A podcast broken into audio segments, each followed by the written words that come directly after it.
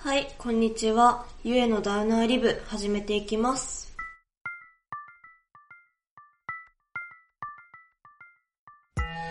えー、こ、さっきまで寝てたから、さっきまで寝てたからすごく声がね、枯れてしまってるんですけども、あのー、ちょっと前まで、今5時くらいなんですけど、10、1時くらいまで、あの FGO のイベントやってまして、あのひたすらに走ってたんですけど、ちょっと頑張りすぎちゃって、で、ちょっとさっきまで、えっと、まあ、家事やら何やらした後で、1時間くらい寝てたんですけど、っていう言い訳ね。言い訳なんですけど、その、FGO のね、イベントをちょっと頑張ってたせいで、あんまり、えー今回のね、ネタになるようなことを調べてなかったので、えーちょっと前にね、興味が持って、興味を持って調べてたことについて話そうと思います。えーシャンプーです。えっと、そろそろね、私が今使ってるシャンプーが切れそうで、次何使おうかなってちょっと迷った時に、えっと、前からお気に入りだったチフレのね、アミノシャンプーっていうのがあるんですけど、それをね、ちょっと買おうかどうか検討してて、えっと、っていうのもね、あの、別に普通に買えばいいじゃんっていう話なんですけど、ちょっとあの、通販でしか買えないような状況なので、めんどくさいなと。あんまり、えっと、まあ、引きこもりだと言ってもね、仕事もあるし、なんか、申し訳ないな、みたいな。他、他方面に申し訳ないなっていう運送業者とかなんかそういう方面に申し訳ないなと思って、まあそんならね、あのー週末の食材の買い出しに行くついでにでもね、買いに行けるような、まあ簡単なシャンプーでいいかなって思ったんですけど、私、そこまでね、シャンプーにこだわりは持ってないものの、あんまりその、普通に市販で売られているようなシャンプーを好き好んで使うようなたちではないんですよね。なんか、ちょっと、ちょっとしたこだわりを持っておきたいみたいな、なんかそういうめんどくさい性格してるんですけども、っていうことでね、ちょっといろいろとシャンプーについて調べてたんですよね。まあちょっと前置き長くなったんですけど、それについて話していきたいと思います。えー、まずですね、シャンプーの分類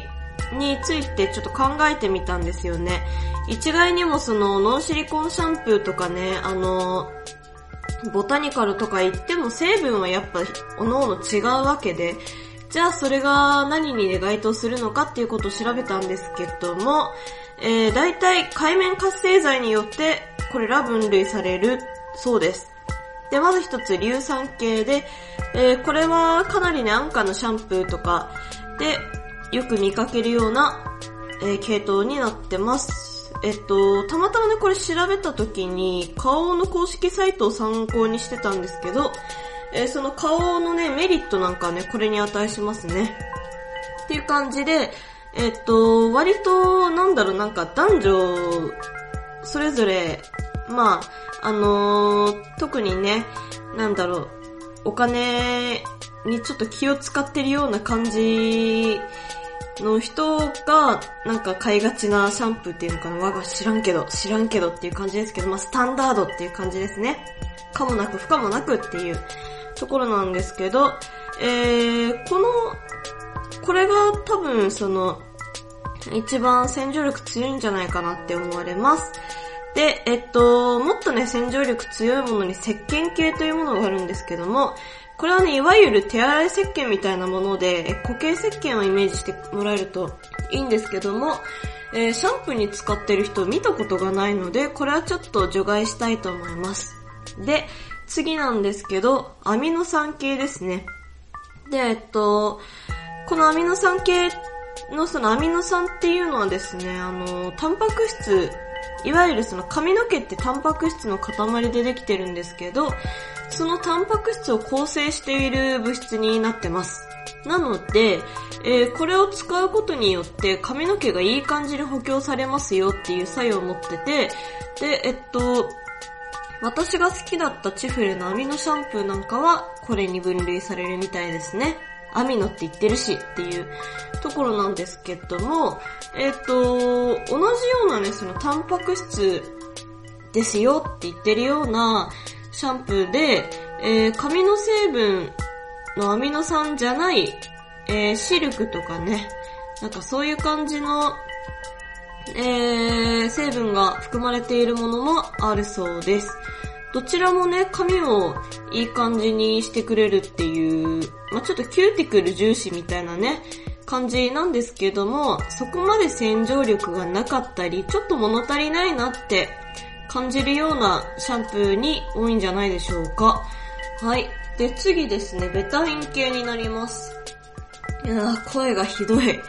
寝起き。えー、ベタイン系はですね、まあ、簡単に言うと赤ちゃんシャンプーですね。とても肌に優しいと。低刺激。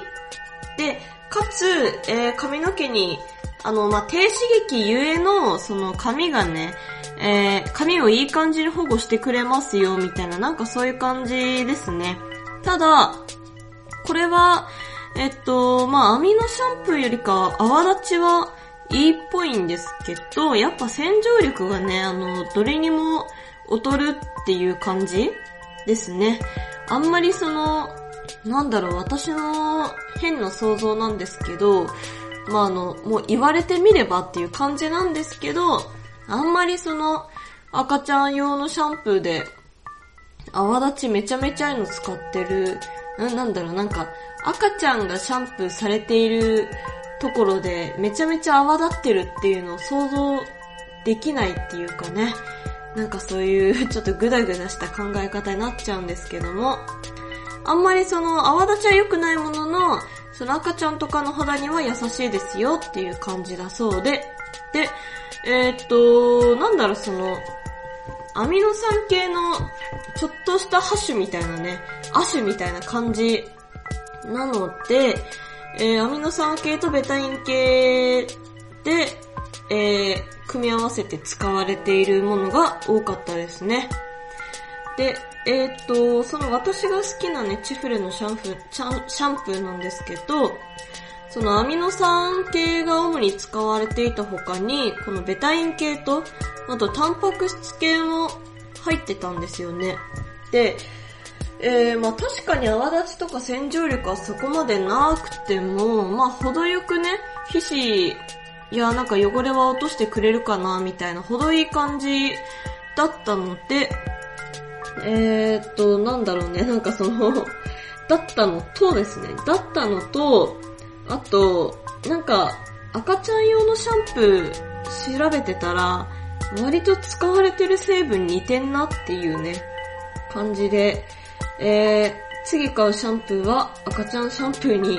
しようかなと考えなくもないっていうね、感じなので、